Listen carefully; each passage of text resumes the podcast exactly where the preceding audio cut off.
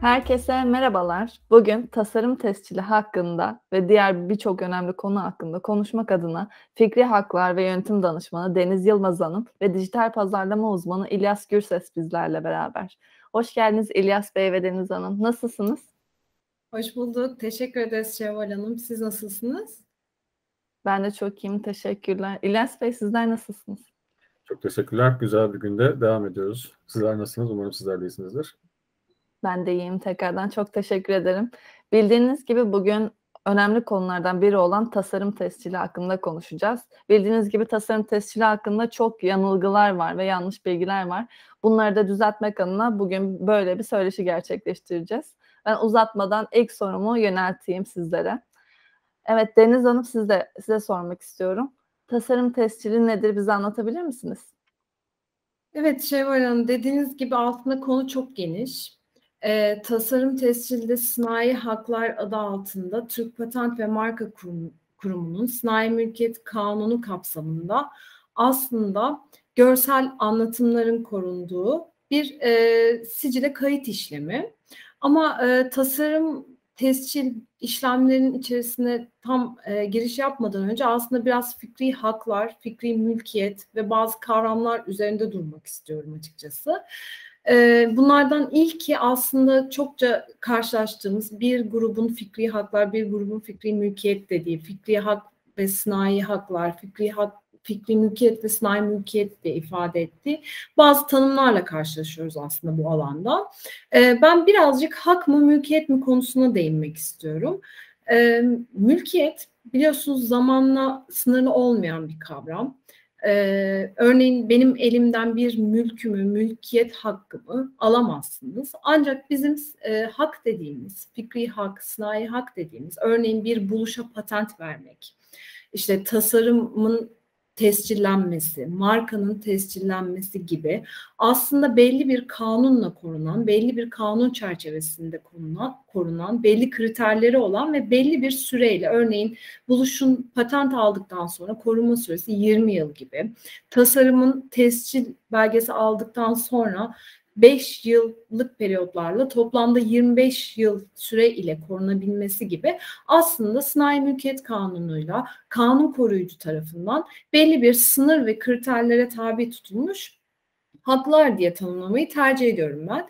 Ama e, mülkiyet olarak da duyabiliriz bunu. Fikri hak olarak da duyabiliriz. Sınai hak olarak da duyabiliriz. Dolayısıyla birazcık kavramı netleştirmek adına bunu açıklamak istedim. Yine İngilizceden e, çevirdiğimizde intellectual property'den çevirdiğimizde fikri mülkiyet kavramında aslında bir çatı kavram. E, altında bizim eser hakları dediğimiz telif hakları olarak da toplumda bilinen bir fikri hakların korunması yürürlükte. Bir de bizim yine sınai hak kavramı adı altında marka, patent, faydalı model ve tasarımlarımızın korunması e, kanuna çerçevelendirilmiş durumda.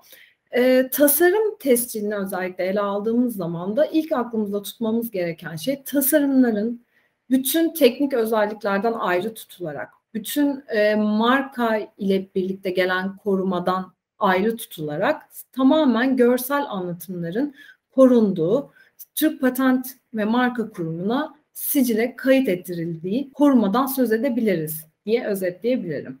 Çok teşekkürler Deniz Hanım. İlyas Bey yorumunuz var mı? Ben şöyle bir şey sormak istiyorum Deniz Hanım size. Benim de çok merak ettiğim bir konu. Şimdi e, marka, patent ve diğer marka artı patent aslında geçiyor konumuzda. İnsanlar araştırırken patent üzerine araştırma yapıyorlar. Marka patent diye araştırıyorlar. Burada marka patent mi, marka tehcil üzerine bir doğru kavramı insanlara biraz daha net aktarabilirsek çok mutlu olurum.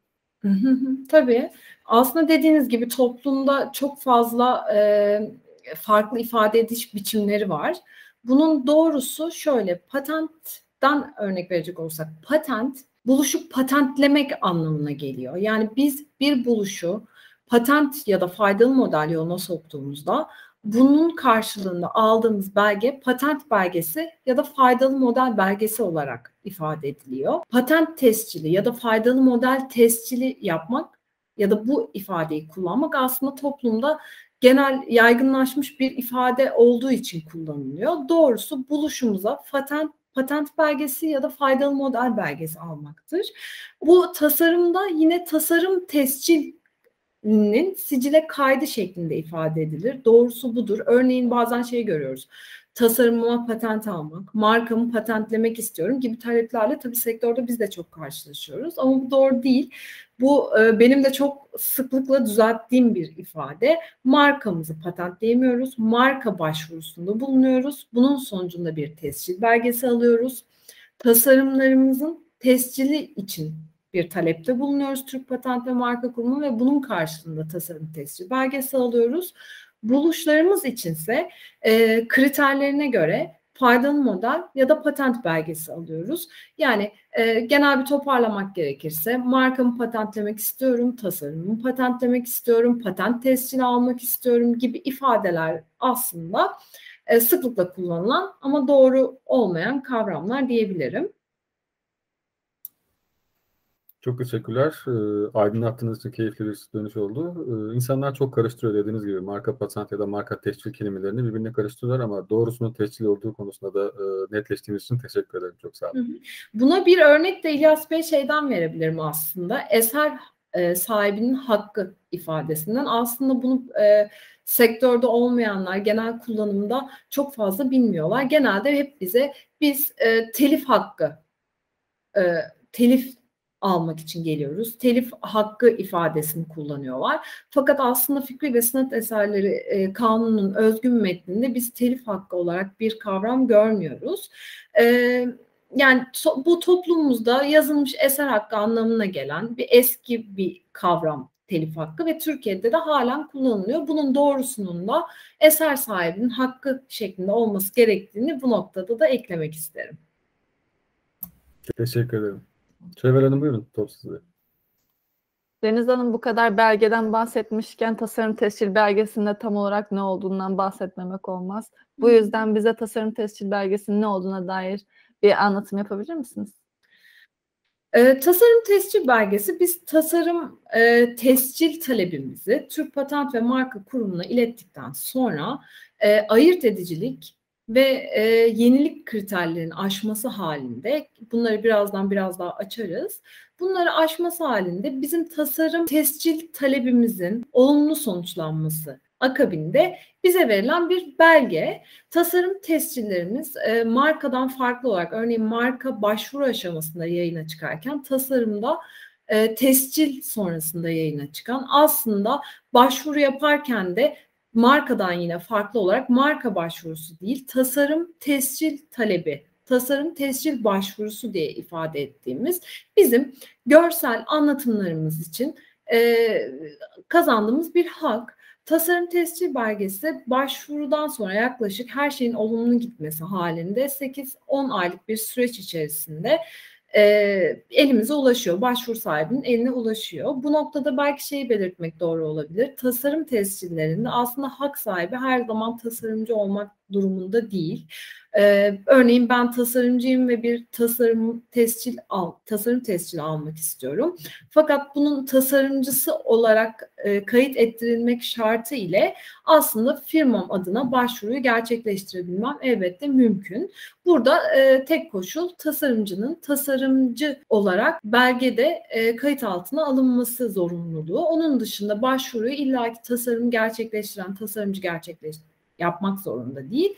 Tasarımcı ya da tasarımcının izniyle gerçek ya da tüzel kişilerde başvuru sahibi olarak gözüküyor.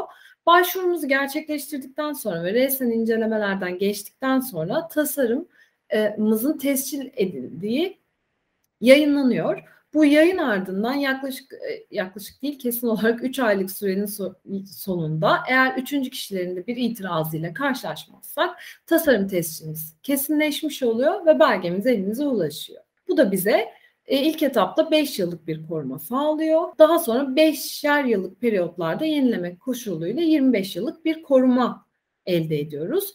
Belki bu noktada biraz e, tescilsiz tasarımlardan bahsetmek uygun olabilir. Tescilsiz tasarımlarda Türkiye'de kamuya sunulmasından itibaren 3 yıl süreyle bir hak kazandırıyor bize. Biz bunlara tescilsiz tasarım diyoruz. Herhangi bir başvuru, bir maliyet, bir prosedüre e, tabi tutulmadan e, kamuya sunuyoruz ve tasarımımız aslında tescilsiz tasarım korumasından yararlanmaya başlıyor. Bu daha çok böyle hızlı değişen, tasarımların hızlı değiştiği sektörlerde, moda gibi e, sektörlerde kullanılan bir yöntem kamuya sunuyoruz ve bize zaten otomatik 3 yıl bir koruma sağlıyor kamuya sunmamızla birlikte. Ama nedir? Tabii ki güçlü bir e, hak değildir. Güçlü bir koruma sağlamaz. Sadece dediğim gibi çok hızlı değişen e, tasarımların çok hızlı değiştiği sektörlerde tercih edilen bir yöntem. 3 yılın sonunda da herhangi zaten başka bir uzatmaya, yenilemeye tabi tutulmuyor ve e, koruması sonlanmış oluyor. Ama bizim e, tescili şey, sicili kayıtla kazandığımız tescil koruması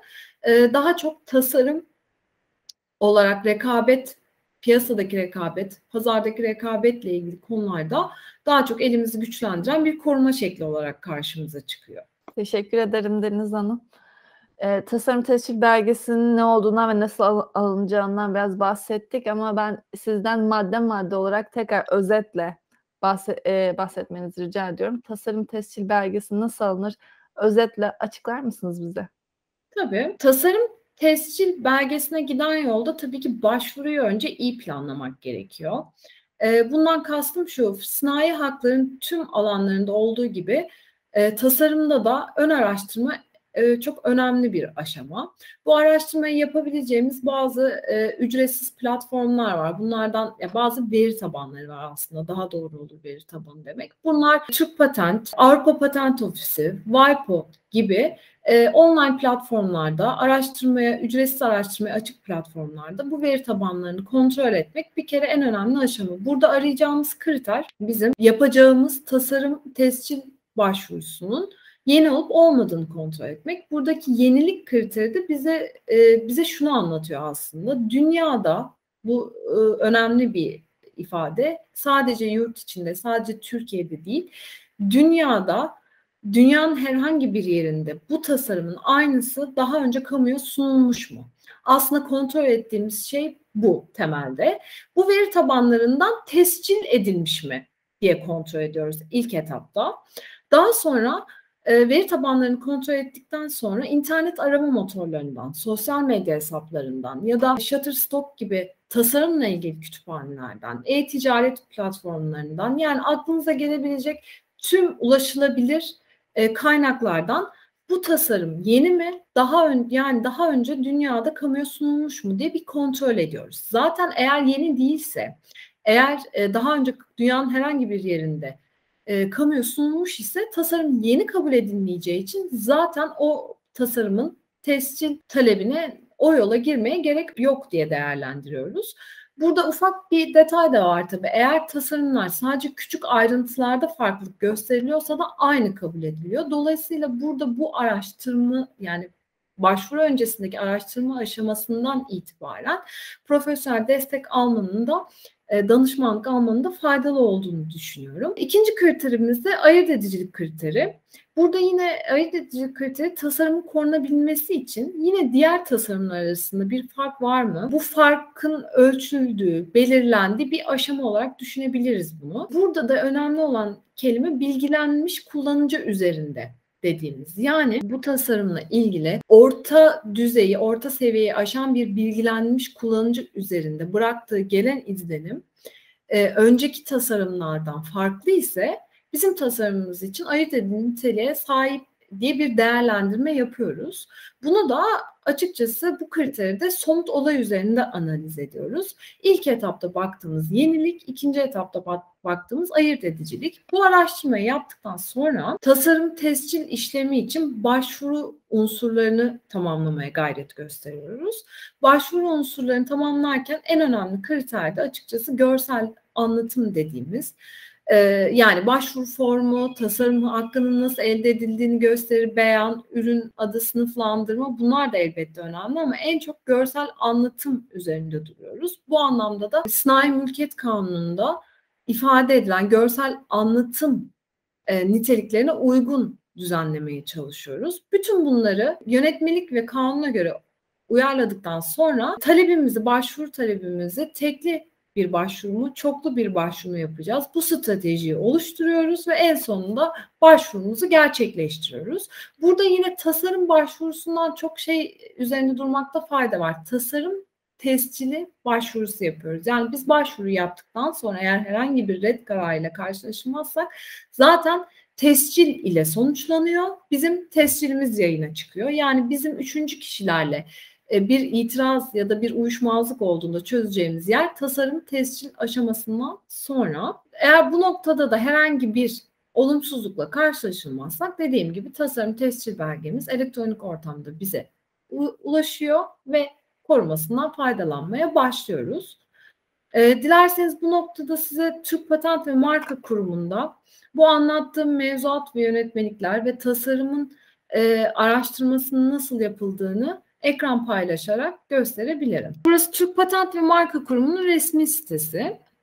Ee, burada aşağılara doğru indiğimizde zaten e-hizmetler kısmında patent, marka, tasarım, coğrafi işaret ve geleneksel ürün adı ile ilgili tüm bilgi ve araştırmalarını yapabileceğimiz alanı görüyoruz. İlk etapta araştırma kısmını göstermek istiyorum tasarımın. Tasarım araştırma kısmını tıkladığımızda bize bu ekran düşüyor. Tasarım araştırmalarını burada ürün adıyla, Locarno sınıfıyla veya eğer biliyorsak başvuru sahibini yani özel olarak bir e, başvuru arayacaksak başvuru sahibiyle buralardan aratabiliyoruz ya da tasarımcı adıyla. Bu bilgileri doldurduktan sonra ara tuşuna bastıktan sonra önümüze bu kriterler kriterlerdeki tasarımlar düşüyor. Bu noktada şeyi de söyleyebilirim. Aslında biz bir başvuru yaptığımızda bu sanayi haklarının tüm alanı için geçerli. Marka, patent, tasarım hepsi için geçerli. Bir başvuru yaptığımızda aslında başvurumuzun detaylarını yani bir buluşu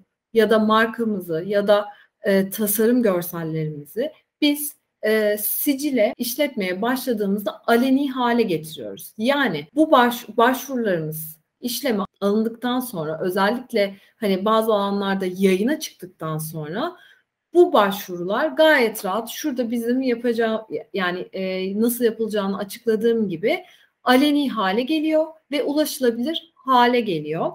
Buradaki belki şeyden bahsetmek gerekiyor. Bu e, sınai hakların felsefesine biraz değinmek gerekiyor. Burada sınai hakların felsefesinde aslında kanun koyucu, başvuru sahibi ve toplum arasında bir e, anlaşma yapılmasını, bir sosyal sözleşme yapılmasını aracı oluyor. Tabii ki dediğim gibi kanun koyucunun belirlediği sınırlar içerisinde kanun koyucu bir taraf değil ama başvuru sahibi yani hak sahibi ve e, toplum arasında bir sosyal sözleşme gibi düşünebilirsiniz. Burada ben buluşumu, tasarımımı, markamı aleni bir şekilde sicilde gösterebilmeliyim ki toplum bundan faydalanabilsin. Toplum bundan faydalanarak e, gelişmelere katkı sağlasın, teknoloji ilerlesin, belki tasarım, görsel anlatım ilerlesin, marka ilerlesin, tüm sanayi hakların gelişmesine, toplumun gelişmesine katkı sağlasın diye sicilde aleni gösteriyoruz. Toplum bundan faydalanıyor. Kanun koruyucu bize bir hak vererek bizi koruyor. Fakat toplumun ulaşabil, ulaşabilmesini sağlayarak da toplumu koruyor. Dolayısıyla bir başvuru işlemi gerçekleştirdiğimizde bunun e, aleni olarak gözüktüğünü, sicilde gösterilebilir olmak zorunda olduğunu ve ulaşılabilir olduğunu aklımızdan çıkarmamamız gerekiyor. Dolayısıyla tekrar araştırma kısmına dönecek olursak bu kısımdan ve tüm yine bu patent için de geçerli, marka için de geçerli araştırma ve takip gerçekleştirebiliyoruz.